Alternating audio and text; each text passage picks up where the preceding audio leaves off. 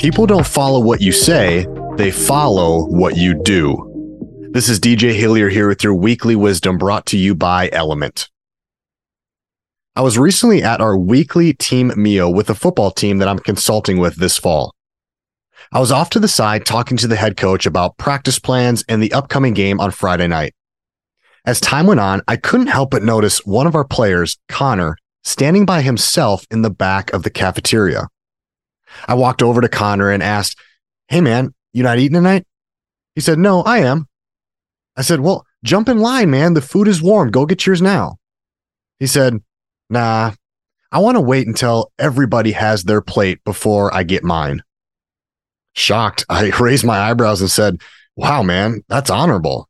I got to ask, why do you do that? Connor shrugged his shoulders and said, I'm actually not really sure. I just remember seeing Owen do it last year, so I figured I'd do it this year. People follow what you do, not what you say. See, you never know who's watching you, who's looking up to you, and who's admiring you.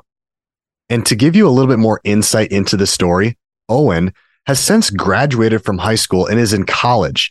Yet, because of his actions when he played high school football, he's now left an imprint on the football team and a legacy as a leader with his teammates. See, sometimes your impact is much larger after you've walked out of the room or changed companies, or in this case, graduated from school. See, you may not see the direct impact your actions are making on a day to day basis, but don't forget, somebody is always watching and your small ripple of leadership might just might leave a legacy after you're no longer there. So my journal questions this week for you are first, what's something that you do now simply because you saw someone else do it?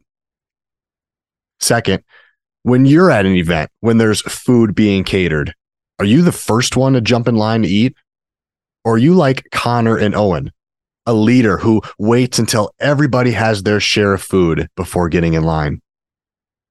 And third and finally, in what ways can your actions be a better example for those that are watching you? So as you head into this brand new week full of opportunity, I want you to remember I want you to remember that no matter who you are, somebody is always watching. Set the example.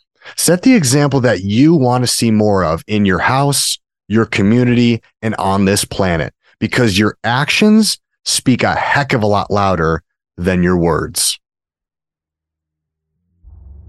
Thanks for stopping by. I'll catch you again next week for another weekly wisdom. Make it a great week.